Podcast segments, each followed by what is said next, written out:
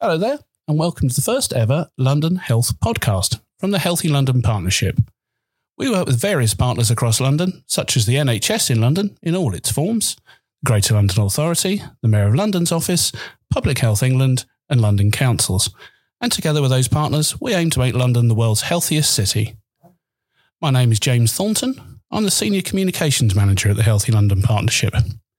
And on the London Health podcast, we're looking to tackle specific issues affecting health and care in the capital.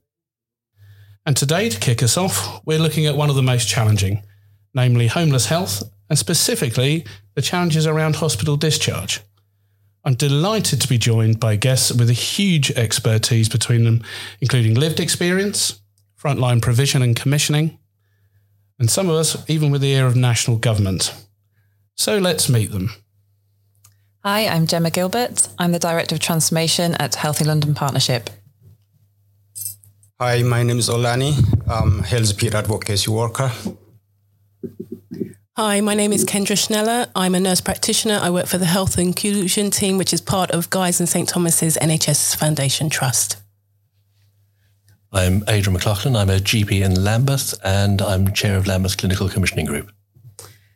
I'm Jane Cook. I'm a health and homelessness advisor with the Rough Sleepers Initiative within the Ministry of Housing, Community and Local Government, and also work with NHS England, Department of Health, and Public Health England.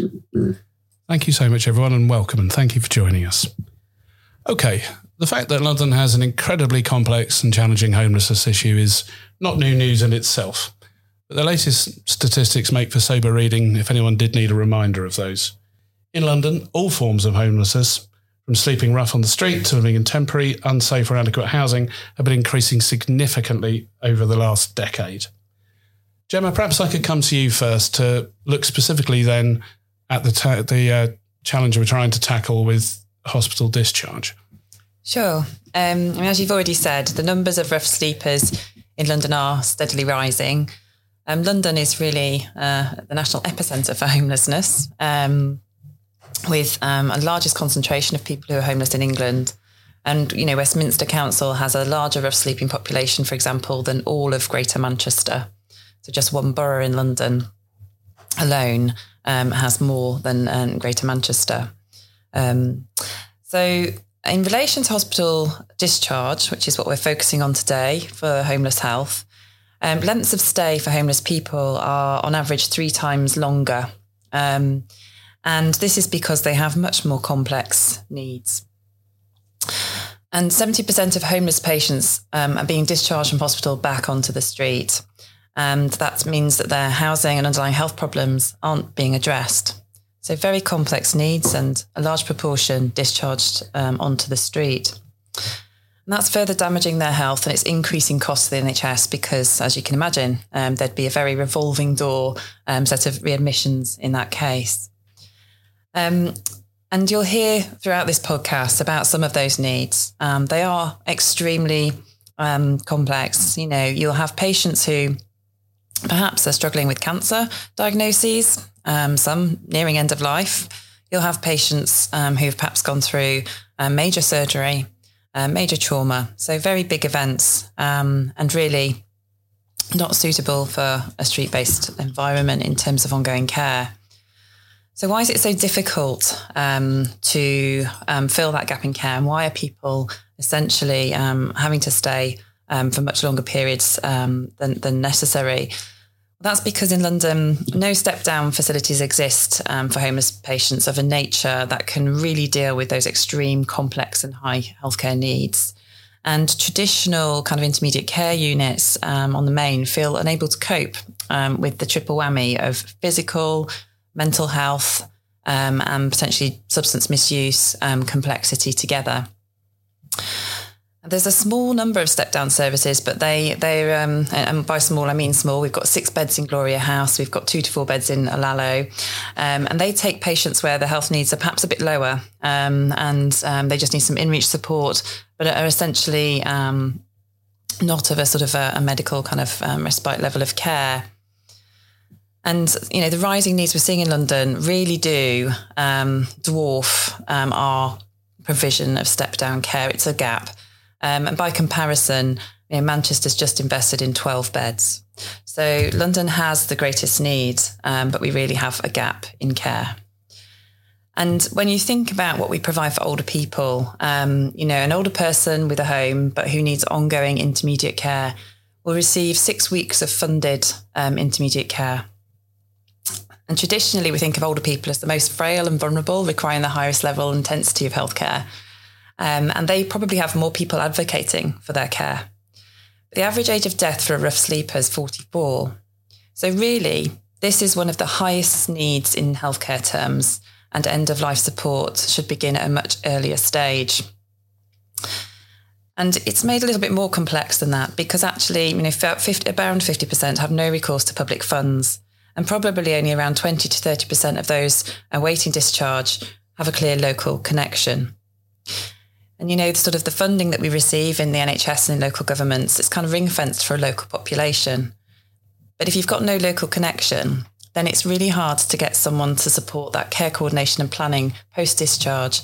Um, you might have very weak or no ties to any locality and a lack of documentary proof around any entitlements. So solving this is very, very difficult. Um, but we need to solve this gap because evidence shows that if you do provide good step down support, um, you will see immense health benefits and gains. So there are many challenges in filling this gap. We need to identify funding for new services for those that don't exist.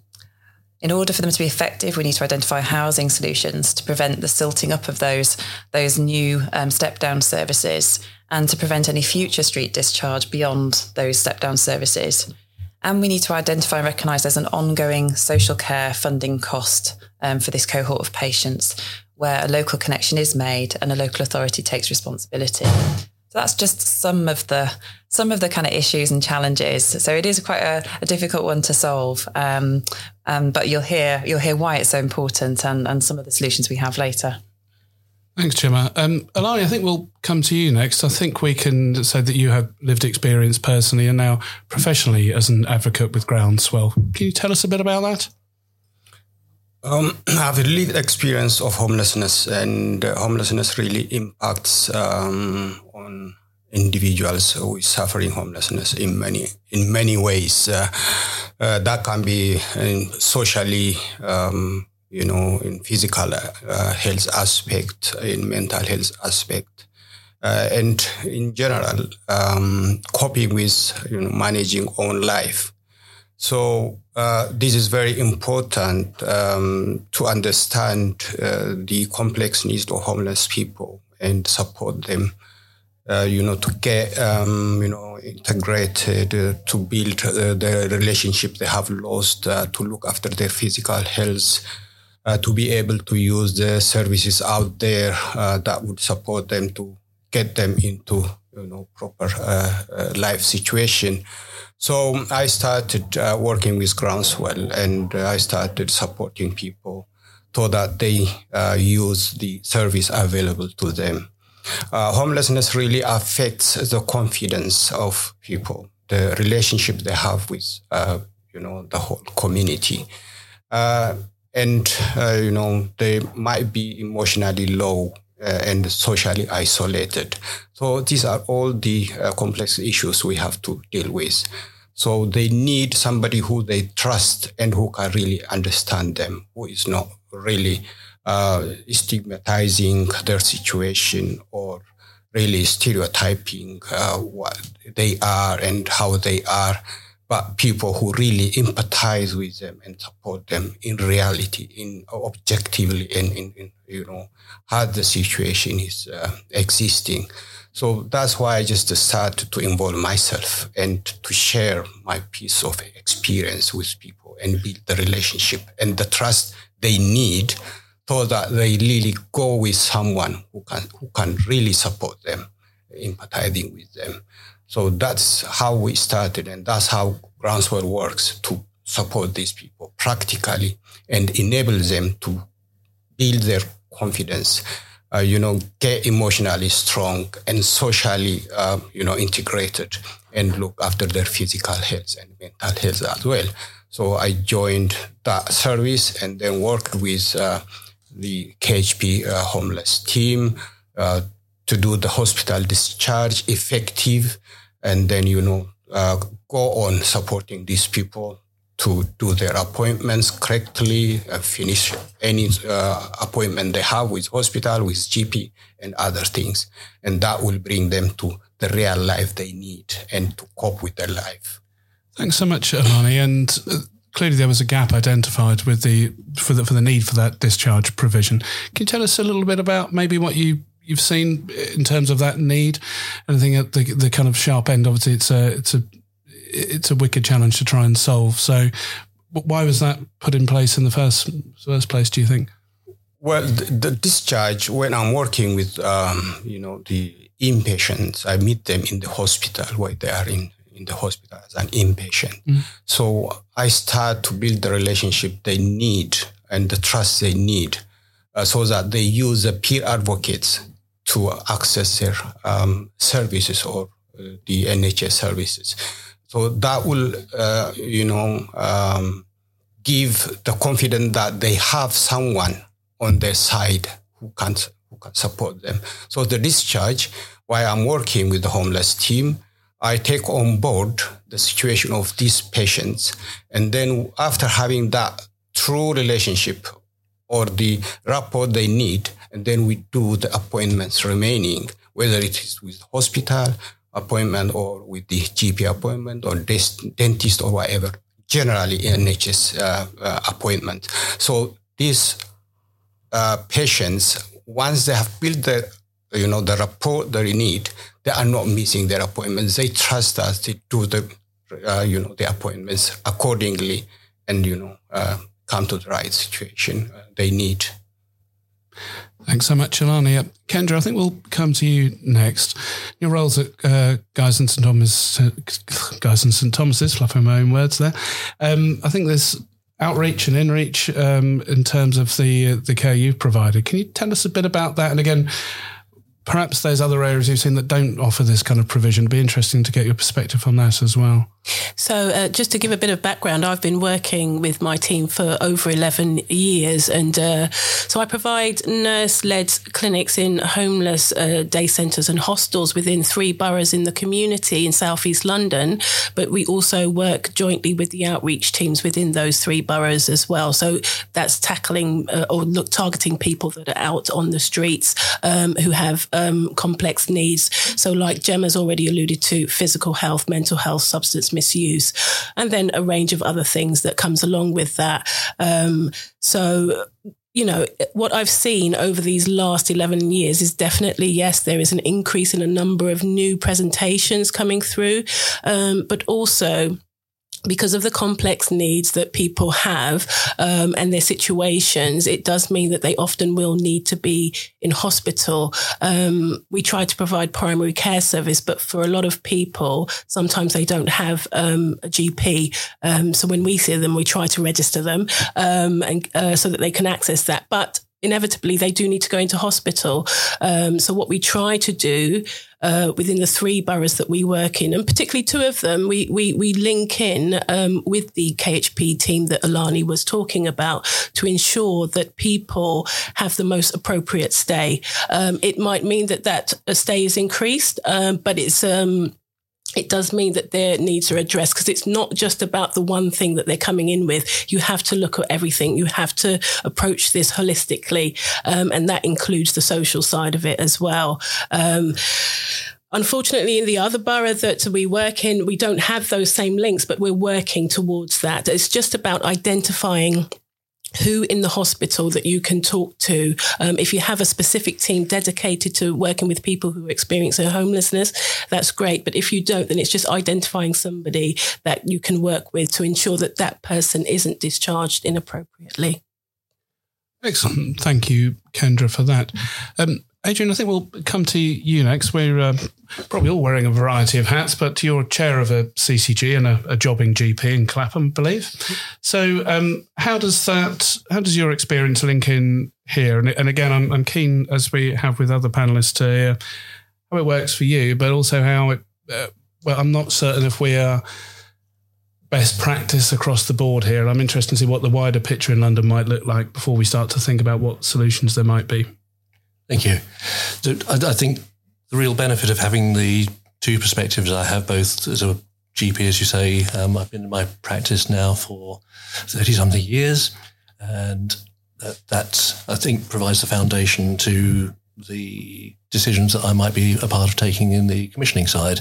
Uh, so I think this is a real example of the importance of clinically led commissioning and how we work together across the system.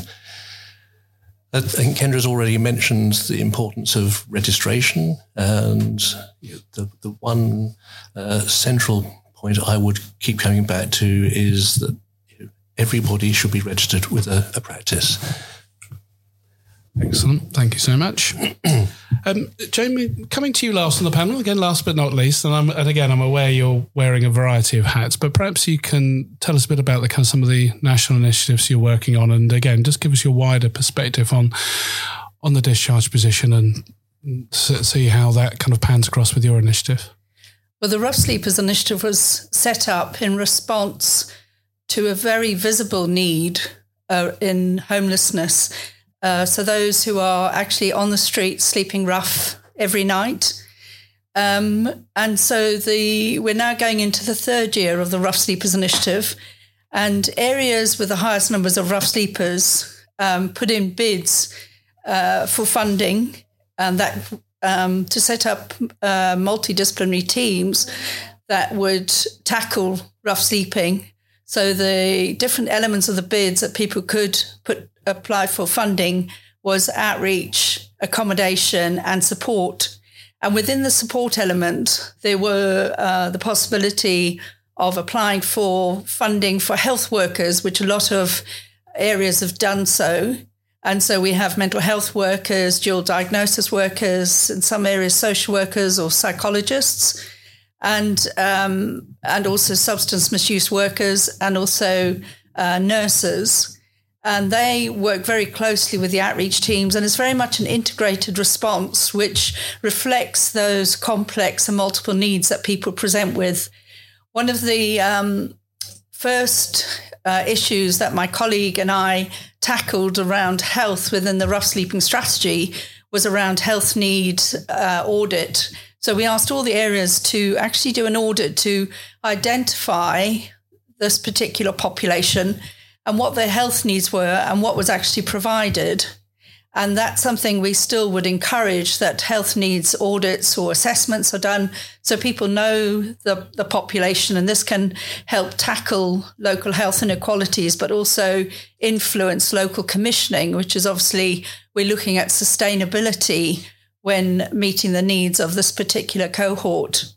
We also um, recognize that having an integrated response is key whether that's in hospital or, or out in the community. And that's uh, a model that's most effective. So I've been working in this field for uh, just coming up to 35 years and mainly in London and working in outreach and in reach in hospitals. And that's, uh, we have to look at health in the broadest sense. So looking at it from a very much a public health perspective, looking at those social determinants of health, so we can actually effectively address people's presenting health needs. So in hospitals, it's really effective to have multidisciplinary teams, especially when there's a high number of people who are homeless. So not only rough sleepers, but people who are sofa surfing. And what needs to be implemented is the Homeless Reduction Act and duty to refer, where um, if somebody is homeless, the right questions are asked. So staff need to ask um, where somebody is staying that particular night and is it safe for them to stay there? And then for that to be picked up by either the specialist homeless discharge team or staff to be trained around meeting the needs of people who are homeless. And then to have that relationship with the local housing department where referrals can quite easily be made and um, where local authorities can either come in and do assessments around someone's housing needs or to have a housing worker within your discharge team who can then address what the housing needs are and also the support needs and, and issues around social care. So it's also putting it within a safeguarding framework because often uh, people who are homeless are very frail, very vulnerable, and very young. So um, they need to have the right sort of support, and they need to have there needs to be a range of accommodation um, and and support to meet those presenting needs. And so that's um, a real um, aim um, that we're looking to address.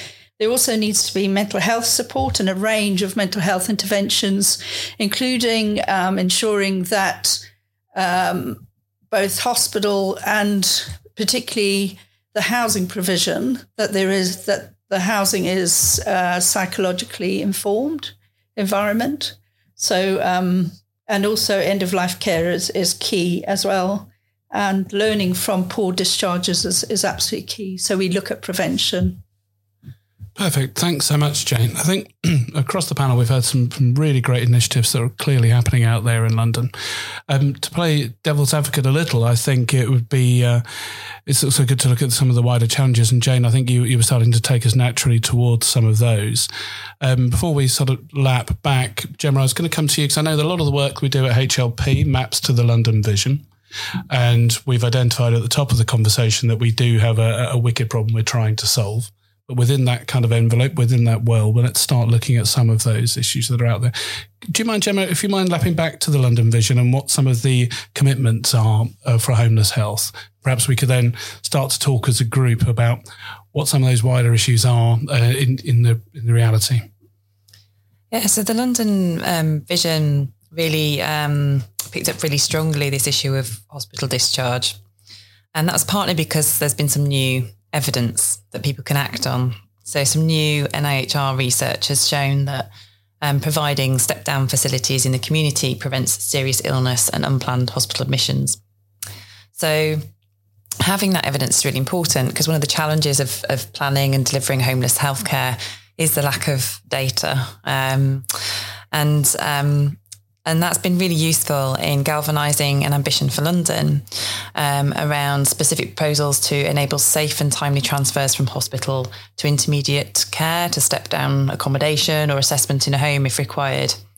Now, as you've heard, um, the action sort of post discharge is, is as much about sort of care on the street or um, as it is in intermediate care facilities and, and, and other step down um, options. Um, uh, but in each case, it's about a strong multidisciplinary team um, working with and around the patient. Um, and key to the step down model of care, and part of our ambition is also to ensure um, that we have specialist discharge um, teams around London in each hospital, really, um, assessing those needs and making the links um, with the available support out there. it's very hard to connect the dots. And as you heard from Kendra, finding the right person in the hospital can be difficult for, while we have a very large homeless population, you know, a smaller number of patients in hospital that really require that specialist care.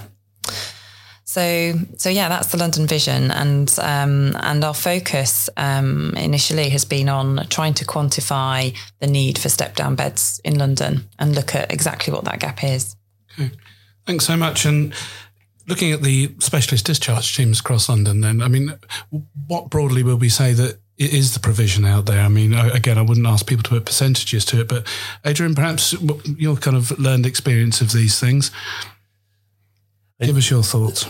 And it's clearly um, uh, local solutions and things that have grown up in re- response to local need. And I think what we're asking for and looking for within the London Vision work is to try and say that there is a much more joined up and consistent approach Many areas will feel that they don't have significant homeless problems. Um, so we've, we've heard already about the particular needs of Westminster uh, and the inner London boroughs very clearly, very obviously have a visible issue with rough sleeping. Um, but I don't think any part of London could justifiably claim that they do not have people who are homeless or insecurely housed and, and don't have the needs. And so what I would like to see is a move from the kind of locally developed uh, reactive uh, services that have grown up around particular areas and hotspots of need to something that is is better joined up, better coordinated, bringing together those parts of the system that clearly need to work together. Um, so as a commissioner, I'm looking for joined up commissioning between health and social care, between statutory services and voluntary services so that we are working as one system and not as separate parts and, and separate responses to the problem as we see it. Thank you so much, Adrian. Um, Alani, perhaps I could bring you in here. Uh, and again, it sounds like the service that you guys provide at Groundswell is, is excellent. But with the people you're dealing with, are they, again, to play devil's advocate, are they, are they always getting the kind of discharge care they should be getting? Or is the picture somewhat different?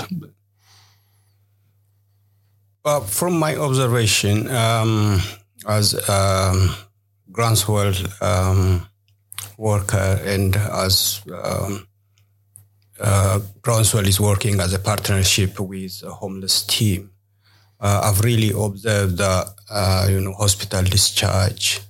Um, as it is uh, going now uh, is really helping um, the homeless people.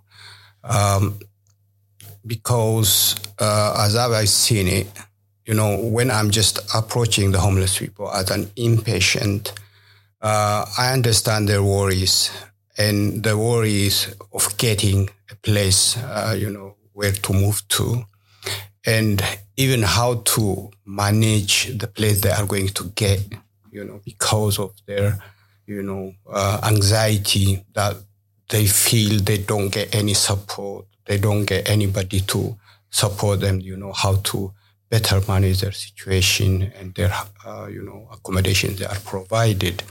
Uh, that really helps when they are uh, being contacted and, you know, when we have conversations, uh, understanding of uh, situations uh, and how they can manage their, um, would be able to manage their, you know, physical health issues that we are available. We are on their side. We are going to support them you know, uh, to get their health issues sorted, then they, they are really um, uh, they are great. They are really happy, uh, and they do do uh, things we um, are trying to uh, provide, and the they take on board the support we really provide. So that has really helped the um, you know their situation, how they are going to do better ahead of them, and how they can really manage their own life. So that support is very important, and the partnership and the collaboration of working together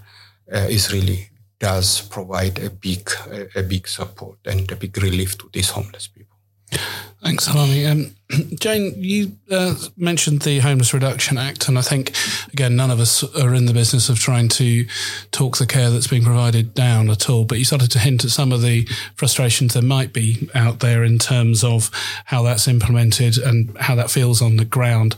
Um, can you give us a sort of bit further perspective on that? You know, just on the simple things about you know the right questions being asked, as well as what I imagine must be some frustrations with kind of funding and provision, just in terms of resource as well. Yeah, so the um, implementation of the Homeless Reduction Act um, has been challenging um, in some areas of making sure it's implemented and implemented correctly, and particularly um, making sure that uh, health staff are aware of it and actually how to implement it, how to make those referrals to the local authority. Um, and so I'm doing some work with Health Education England to actually develop a toolkit try and make it easier for health staff. But what's key is that uh, those partnerships, as well as training for frontline workers. So in terms of health, the Homeless Reduction Act um, applies uh, when somebody who's homeless goes into A and E, so accident emergency, or is on the wards, and um, and um, that can be an urgent care as well, as well as uh, people coming out of prison who may have health needs as well. And it's very much about trying to influence the partnership working and joining up the system. So you do have a whole system approach that responds to somebody's uh, complex and multiple needs. But um, for somebody who's got health problems, um, accommodation is key. And um, also, you need the right accommodation, the right support. So it is starting from the very start of being able to identify if somebody is actually homeless so, rough sleeping or sofa surfing. So, part of that hidden homeless population, but actually training staff to know what questions to ask rather than relying on a past address where someone may have been in quite a long time ago, or maybe living in a hostel, but it comes up as, as a postal code, and people don't actually recognize that that's a hostel, which may not be suitable for somebody with their presenting health needs. So it is um, trying to break that down, but also to have those clear partnerships with housing. And a lot of housing, um, local uh, authority housing departments have said to me, you know, we're quite happy for a housing worker to go in and actually work with the ward team. But it's also if you can have multidisciplinary teams like at, at King's or Guy's and St Thomas's um, and the Royal London, you know, University College, where they've actually got multidisciplinary teams. And within those teams, they've either got a housing worker or can access a housing worker at, from a local authority and then start that process in place where those housing needs can be um, assessed and then uh, the right referrals made. But it's also um, having those that within that multidisciplinary team access to occupational therapists and physiotherapists, people who can uh, have their wider needs assessed to try and get more suitable housing and support for individuals. So making a very individual response, but also trying to prevent somebody returning to the streets, which is obviously the ultimate but there's also um, making sure that people um, have a wide, uh, what their wider needs met. So also looking at benefits, housing benefit, um, and that often comes with working not only with the vol- with the statutory agencies, but also with the voluntary sector agencies who provide a lot of the uh, different housing solutions for people who are homeless. So it's it's looking at a very uh, in, integrated, multidisciplinary approach to the needs of homeless people, and it's also um, looking at it very much from a safeguarding angle, especially when people are very frail and vulnerable and need that additional support along their journey, not only into hospital but out of hospital. And the ultimate aim is to have a safe and effective discharge, so not discharging to the streets but actually um, having that safe discharge into a um, to a, a, um, a, a, accommodation that is is more suitable and the support around them. So within the hospital, we also recommend that there are multidisciplinary team meetings. So before someone's discharged, not not leaving it to, to Friday afternoon at four o'clock when someone's discharged, but actually, as soon as someone's admitted, those conversations start happening, and you bring in um, people who have been working with that person, or you know, uh, like Kendra or Ilani, are involved in those multidisciplinary team meetings, as well as housing and social workers, to actually have a, a planned uh, action for discharge for somebody, so it's a safe and effective discharge. Excellent, thank you. Um, Kendra, I just kind of wanted to map across to you there um, in terms of, and Jane's done a very good job of kind of talking us through how we should be delivering things, and perhaps you're in a very fortunate position to be part of one of those multidisciplinary teams. Um, again, I'm, I'm keen to kind of to kind of know to talk about how the integrated system that we're all hoping for works in reality? And is it always the case that you have the right accommodation to discharge people to? I think if there wasn't a uh, a discharge challenge, we wouldn't be wouldn't be talking about it. So again, just to kind of talk that through the practicalities of that as well. Um, I think on, on the ground and providing those service, what we find is that it's individual. So it depends on the case that is presented. Um, so sometimes we can have very good outcomes uh, for people, but sometimes some some of the outcomes aren't uh, so great. So it really does depend on on an individual basis. I think um, with the trust that I'm at, we're very lucky that we have the discharge, um, the, sorry, the KHP team working within there. So we have great communication with each other. So as soon as we know somebody needs to go in or is coming in we can liaise with them. That discharge planning starts right from that very day, as Jane says, not on a Friday, because most of the people that we're, we're kind of um, dealing with or, or being admitted may have substance misuse issues. So those are, you need to look at the community services. Community services are kind of Monday to Friday um, services. So you need to be planning that discharge so that people aren't um, who are complex aren't being discharged on Fridays or at weekends. Um, obviously, I work with a very migrant population, you know, so they may not go to my local trust where I've got all of the knowledge, I've got those partnership workings. They may go somewhere else. And that's where we find challenges. But as I said, it's just about knowing who to contact within there.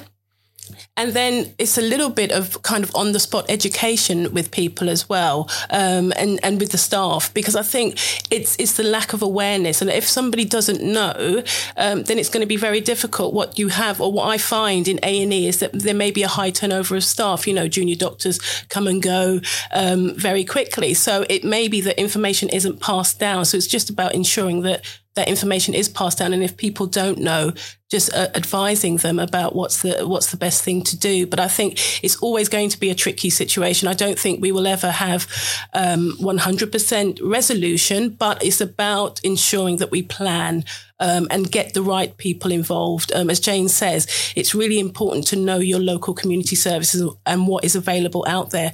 We work with very good GP practices, Adrian's being one of them, you know, so it's, it's having those links um, to, to the other services out there. Brilliant. Thank you so much. Um, so, across the panel, I'm going to put you all on the spot as we start to kind of wrap up the conversations today. I'm going to ask you all what you think the broadly the biggest challenges for the next 12 months and what your biggest hope is in terms of the discharge uh, challenge we're trying to tackle here. Uh, Gemma, as you're our in-house guru, I'm going to come to you first and put you on the spot. What's your, what do you think the biggest challenges for us as an organisation and your biggest hope for the next 12 months? So I think it's really clear London's NHS is going to need to commission some additional specialist medical beds. I think I've sort of set out that there's a there's a big gap. Um, and a small number are needed pan London for the most complex care needs. So um, that's a new service essentially for London. And so there's going to be challenges in terms of making that happen, but there's a strong commitment to the London vision from all parties. So I think we really have a great starting point for seeing that through. Um, I suppose I have like sort of one other reflection, which is perhaps something we haven't kind of covered yet. We've talked a little bit about um, stigma in education of of different um, members of staff, and um, I think my sort of last reflection would be to um, invite people to leave the call, remembering that um, homelessness is not a choice. Um, and the reasons that people end up homeless are many, many and varied, and almost always a result of experiences that were beyond the individual's control. Um, and when you understand that many homeless um, have come come to be in a situation because of child abuse or domestic violence, or they're escaping war, or because of poverty or mental illness, um, that they can be ex-bankers, veterans, increasingly their children, um, then I think it helps you understand um, the human um, being behind the the homeless title, and that homelessness is only one aspect of their lives. Um, so really, um, to um, as we approach this kind of gap in um, services in terms of step down services, um, I think as long as we approach that with a real heart to um, the compassion and care needed for this particularly vulnerable population, as Jane mentions, high needs of safeguarding really, and and remember that having adequate housing is a fundamental human right. Um, and if we can sort of work towards um, using discharge as a moment to try and create as much as we can ongoing care support, multidisciplinary action, and um, housing and housing options for people, um, then really it should be seen as an opportunity and a moment to really help um, correct someone's course of, of their life. Thanks so much, um, Gemma. Uh, Alani, perhaps we could come to you next. So it's a challenging world out there. What do you think is the, the biggest challenge for the next 12 months and what's your, your biggest hope?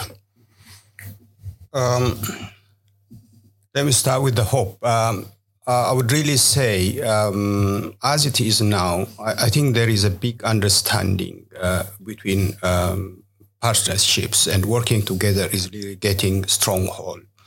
Uh, that is really a positive um, act uh, that will really um, help the homeless people and their, uh, you know, basic and complex needs. Uh, so that should be strengthened and should go forward. Um, the challenge I would see is that as uh, the organizations who are really working uh, with the homeless people and supporting and giving services uh, are looking all the time for funds availability.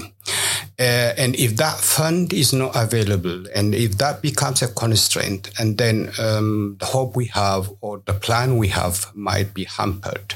So that's exactly what I see ahead. And so if these, uh, you know, organizations and more to come really get, uh, you know, the backing and the funding they need to do those things, I'm sure the problem will be uh, really minimized and we can get where we want to get.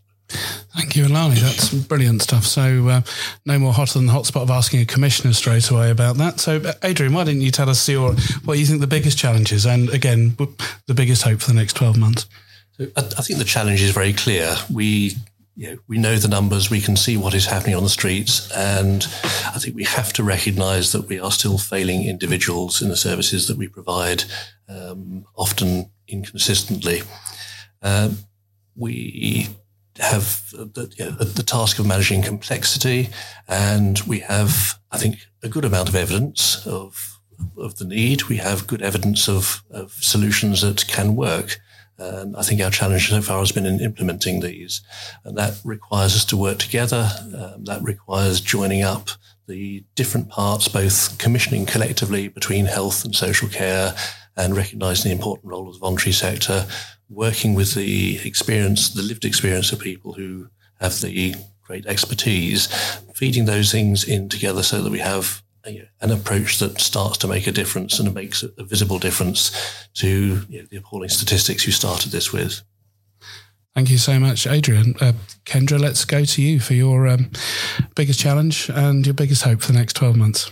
I think I concur with those that have gone before me and Jane who will come after me. Um, but I think for me personally, the biggest challenge is is that it's going to get worse before it gets better. But as long as we can kind of share the kind of best practice that is already out there, um, so that we can continue um, to find solutions. Um, biggest hopes for me is that this homelessness um, and health of homeless uh, people who experience homelessness becomes a recognised speciality, like care of the older person, like diabetes, like um, chronic um, airways disease. Um, so that that's one thing. Also, the fact that we do need more adequate housing and affordable housing for people. Um, and there needs to be, for those people that have more complex needs, more wraparound support to ensure that they, they don't fall through any gaps. Um, and that always, I'm a nurse, holistic. It has to be holistic. It has to include everything about that person. Um, but if we are going to really make this, we need to ensure that the services that we're trying to fund and we're providing are um, means that we are working with the people who are going to navigate those um, services. So those people that we are talking about today need to be included in that uh, to ensure that the services are suitable for those people to to use. That's brilliant. Thank you so much. And Jane, as Kendra's teed you up, let, us uh, finish with your reflections and looking ahead to the next year. Obviously, there's a lot of issues that need to be constantly addressed and addressed from a, a pan London perspective.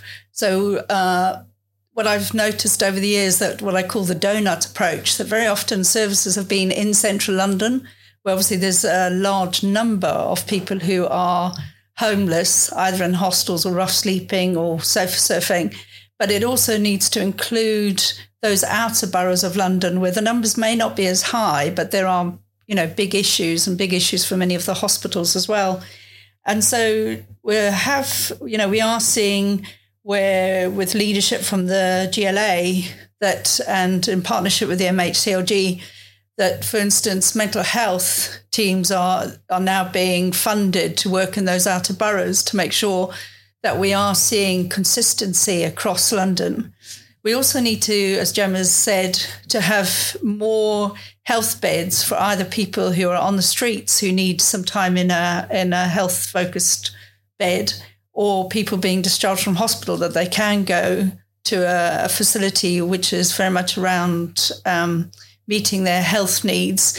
Also, what's needed is a wide range of housing provision with a range of of uh, services that can address the support needs because within this population, we not only see a much younger population who are very frail and vulnerable, but we also see people with dementia. We also see people with brain injuries. people with learning disabilities. And often those have been masked. Um, sometimes people have self medicated as a way of trying to address those issues for themselves. But we're now seeing through the work of many psychologists who are working in this area, including street psychologists, who, and we have some in Tower Hamlets that are funded through the Rough Sleepers Initiative, that um, those issues need to be addressed and the support that those individuals needs needs to be in place. We also need to, as Adrian's alluded to as well, that commissioning is key. So how we work across London with either STPs or integrated care networks, that we there needs to be that joint commissioning to meet multiple and complex needs. So housing, social care, health, all working together to tackle health inequalities, but to also within that um, address the needs of this very vulnerable and frail population. And as part of that, to also be looking at it through um, a public health focus, looking at prevention, but also around safeguarding and learning when people are either inappropriately discharged or when there is a, a sadly a death of somebody who is homeless that we actually have um, a robust system and a transparent system where we can all look at those issues and learn from them and as part of the prevention of, of homelessness. Thank you so much, Jane, for wrapping us up there. And thanks to all our panelists today. Uh, it's been a really interesting debate. I think um, the discharge question remains a complex and a very difficult one to solve, but I think we've done a lot in terms of mapping out where we are. And I think we've a, heard about a lot of great initiatives and got some really good things to reach for next, uh, across the next 12 months. Thanks so much for listening to this opening episode.